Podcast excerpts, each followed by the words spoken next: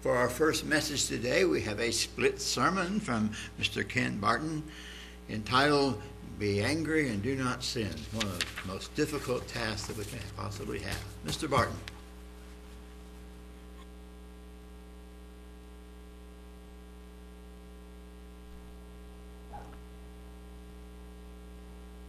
trying to think of a humorous thing to come up with before this, other than I, I couldn't think of anything. But I, you know, I've been tempted to get one of those foam bricks, you know, but somehow I'll guarantee, you know, that I could throw at the TV or whatever, and and somebody would replace that with a real brick, or I'd have had one in anyway. It, I didn't want to destroy something like that. so, this is what the Word of God tells us in King James Version, Psalm 4 4, or in the New King James Version, Psalm 4 4, and in the both New King James and King James in Ephesians 4:26.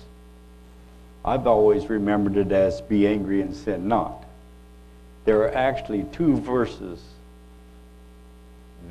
those two verses that can have that, this wording. In Psalm, the New King James Version is Be angry and do not sin. Meditate within your heart on your bed and be still, Selah.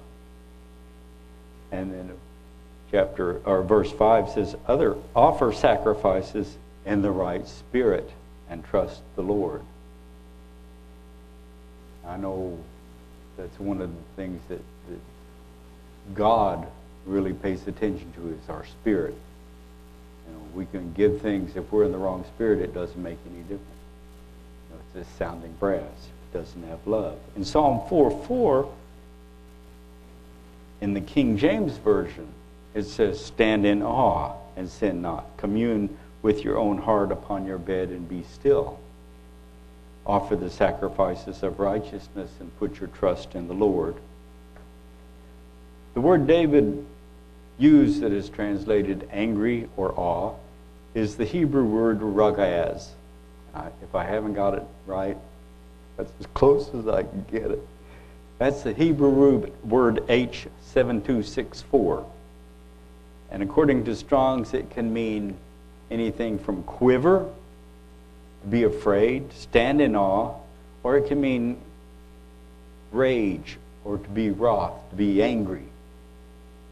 since David is venting here about the people that have been giving him trouble, I believe he's angry. But he seems to be telling himself to settle down, think about it overnight. And this is what the New Living Translation has it as. Don't sin by letting anger control you. Think about it overnight and remain silent. Offer sacrifices in the right spirit and trust the Lord. I kind of like this translation. Settle yourself. Hold your tongue. Not my greatest strength. And trust in God. And you know this is where Galatians 5:22 comes in, right? Continuing in the New Living Translation, 522 and 23. But the Holy Spirit produces this kind of fruit in our lives love, joy, peace, patience, kindness, goodness, faithfulness, gentleness, and self control. There is no law against these things. I really love this passage because we really always need these fruits in our lives. That way, whenever I'm in God's presence, whether I'm praying, making offerings, asking forgiveness. Whenever I always want to be able to call on God and, like David, know that He is there taking care of me. That's why also I always want my attitude to be humble. In Ephesians, we have a different conversation going on. Here, Paul is talking about how we should deal with things that upset us. Because let's face it, some things upset us. And sometimes we need to be upset. Be angry and do not sin. Do not let the sun go down on your wrath, nor give place to the devil. So they're a lot like the first verses, the addressing. in the New Living Translation of 46 and uh, 426 and 27. Don't sin by letting anger control you. Don't let the sun go down while you are still angry. Of course, if I get mad at night, I, too late. Uh, for anger gives a foothold to the devil. We don't want that. The adjective here, angry, is from G3709, a Greek word orgizo, orgizo, meaning to provoke or enrage. That is, also to become exasperated, be angry. this passage is where my focus is today because I am very upset with the present conditions in our world, and specifically in these United States. I've been thinking about our nation and the state things are in these days. They're horrendous. And since I'm giving, uh, uh, if you want to look this up, horrendous in the Cambridge Dictionary is an adjective meaning so bad as to be shocking and extremely unpleasant pretty apropos, in my opinion, considering, you know, you have places like San Francisco, California. My, family, you know, we used to live there when we were kids. Uh, we lived in, actually in San Francisco for a year. It's a beautiful place. Not anymore. There are people walking around completely unclothed, defecating in the streets, they just whenever, wherever. At, at one time, not too many years ago, this would be a shocking, a shock scene in a horror film, where you know where you, you just knew that everything was was gone. But now it's fact. They have stopped enforcing these kinds of laws. The United States, for a long time, was a bright and shining light to the world. Now, in many areas, it's a cesspool of filth, degradation, and evil. Even as I speak, babies still in the womb are being murdered at a terrible rate. Getting less. Hopefully, it'll. But anyway, riots have been going on in Minneapolis since May 25th, 2020. in Portland, Oregon since last June. And there are other areas of unrest as well. There are people who are working as hard as they can to delete gender from our language, to make it illegal to even use those di distinctions. It's like something is trying hard as hard as it can to destroy every aspect in our nation and in this world that has any good in it, that honors God or seeks to do His will. They want to take it from our civilization, not just here, worldwide. I want to see our nation turn around and stop descending into madness. I'm angry that everything seems to be disintegrating and that these evils are being forced upon us. But I do not want to sin. I do not want to go off on a cursing rant about what's happening or be or, or who might be the cause of it all because that doesn't do any good. Cuss people out that, that I don't know, they don't know me. There's no real relationship there, right? But I'm calling curses down on somebody. I'm belittling their lives, and that is going to put me in danger, according to scriptures. Matthew 5:22 says, "But I say unto you that whosoever is angry with his brother without a cause shall be in danger of the judgment. Whosoever shall say to his brother, Raca, shall be in danger of the council, but whosoever shall say, Thou fool, shall be in danger of hellfire. Because when we say things like that, we are completely discounting the value of their lives. we are committing murder in our hearts according to God. So I don't want to do that. I do, however, it says it, without without a cause. There are definitely things that are going on that we should be upset with, and we have a reason to be upset with them.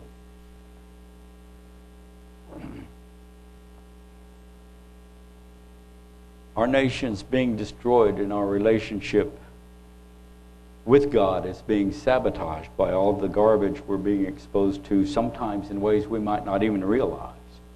For instance, look how hateful our society, our, as a general rule, has become. We see examples of that all the time. People who have no regard whatsoever for other people's lives or other people's way of life. and it's contagious. We keep seeing examples of that, and that becomes common in our thinking, and that becomes what the way it ought to be. So, you know, it affects us. We, we start being ready to blame everybody for whatever and to be hateful in it. Again, I don't know most of these people. A couple of them I've shake, had the opportunity to shake their hands, but other than that, you know, they don't know me from Adam's off ox.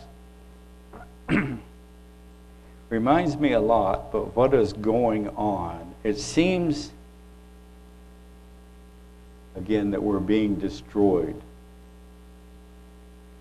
Reminds me a lot of Balaam and what he caused to happen to the Israelites.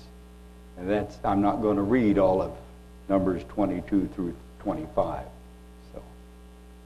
But you guys remember Balaam, right? He was a money hungry prophet hired by Balak, king of the Moabites, to curse the Israelites. God told him not to go. But all Balaam could see was the money. So he kept asking. So God told him, go ahead continue on his journey. However, during his trip, the angel of the Lord, as Jesus for all of you that hadn't been necessarily paying attention, he's standing in the way with a drawn sword.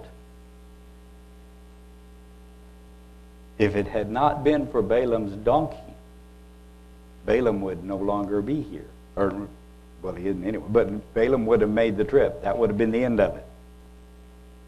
Balaam was actually a real prophet. Although he was evil in his heart, his focus was not on God, was on the money. So instead of cursing them, and he told Balak this before he went up there, he says, I can only say what God gives me to say.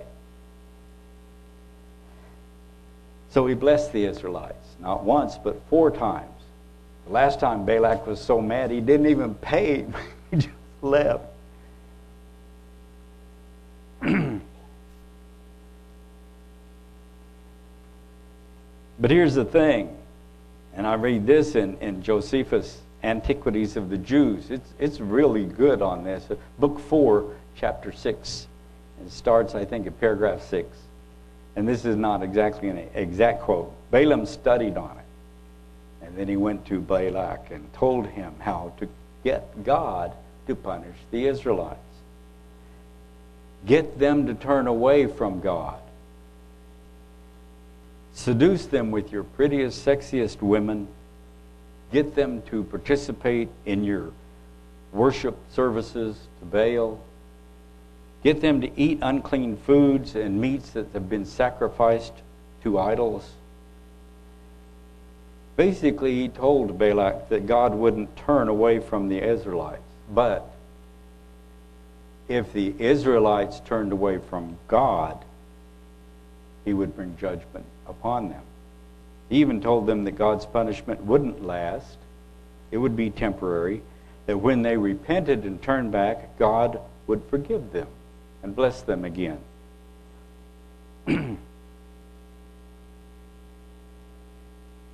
Balaam also warned them that whoever caused these things to come upon Israel, or uh, Israelites, would be sorely punished. And this will show you he was a prophet because he was talking about himself as long uh, as well as with the Moabites. Uh, Joshua 13 tells about Balaam being slain by the Israelites. So back to the present. We are witnessing the horrible decline of our nation. In fact, the entire world is sinking into depths of depravity. I see this as a result of us as a nation doing exactly what Israel did. And I'm wondering, what can we do? What can I do?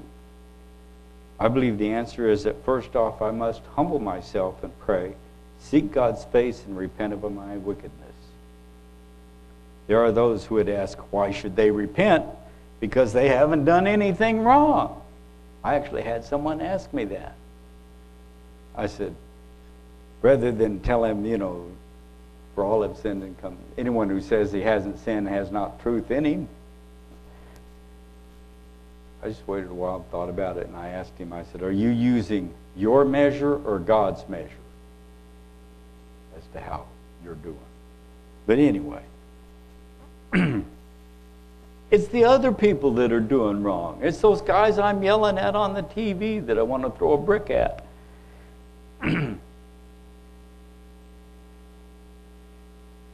but that's what God tells me to do, isn't it? humble myself. Isn't this what also Daniel did? When he, when he started praying for Israel, for their uh, be able to return, and for God's judgment to end. Daniel didn't say, I'm not like these people, but I want you to I want you to forgive them. No. Daniel said, Forgive me, for I have sinned. He knew that revival was desperately needed, and he wanted it to start with him. I want it to start with me. We are part of this world, aren't we? This cesspool. So if we want the crud cleaned off of us, we've got to pray for ourselves. How many of you have heard the hymn, Lord, send a revival and let it begin in me?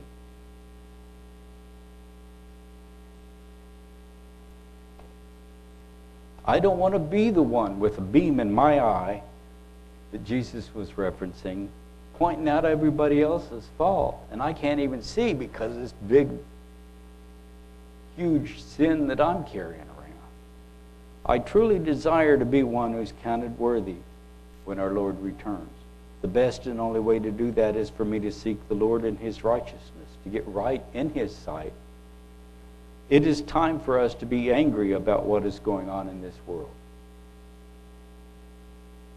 It is also time to realize that it is way beyond our scope of control and that we must go to Him who is able, and that's God. The Lord God is the one that brings judgment upon us, right? And if we will turn around, trust me, I can show you lots of instances where God did not bring the judgment.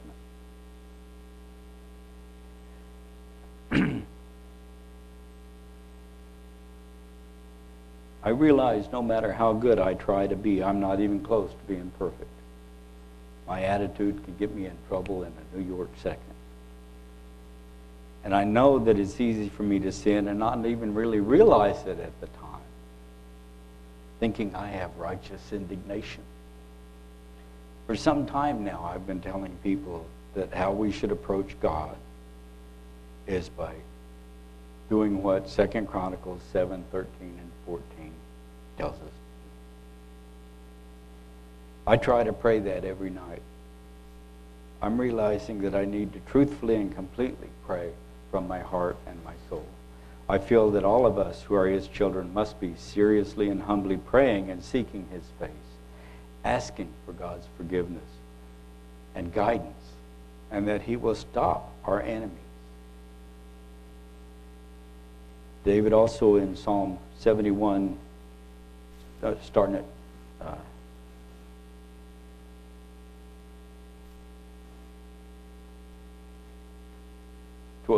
12 through 14. O God, do not be far from me, O my God. Make haste to help me. Let them be confounded and consumed who are adversaries of my life. And trust me, these people that are trying to destroy us are adversaries of our lives. Let them be covered with reproach and dishonor who will seek my hurt. But I will hope continually and will praise you yet more and more. I believe that we can turn this back to God's glory. We can repent and turn back to God, okay, before God finally has enough and comes back on that great and terrible day. Can't we? Of course we can. Over and over and over, our Father God tries to bring us back into the fold. Jeremiah 27 13, he says, Why will you die, you and your people, by the sword, by the famine, and by the pestilence, as the Lord has spoken against the nation that will not serve the king of Babylon? Ezekiel 18:30 Therefore I will judge you, O house of Israel, every one according to his ways, says the Lord God. Repent and turn from all your iniquities, so that iniquity will not be your ruin. And in 11 he says, Say to them, As I live, says the Lord God, I have no pleasure in the death of the wicked, but that the wicked turn from his way and live. Turn, turn from your evil ways, for why should you die, O house of Israel? So why should we die when we can live with God?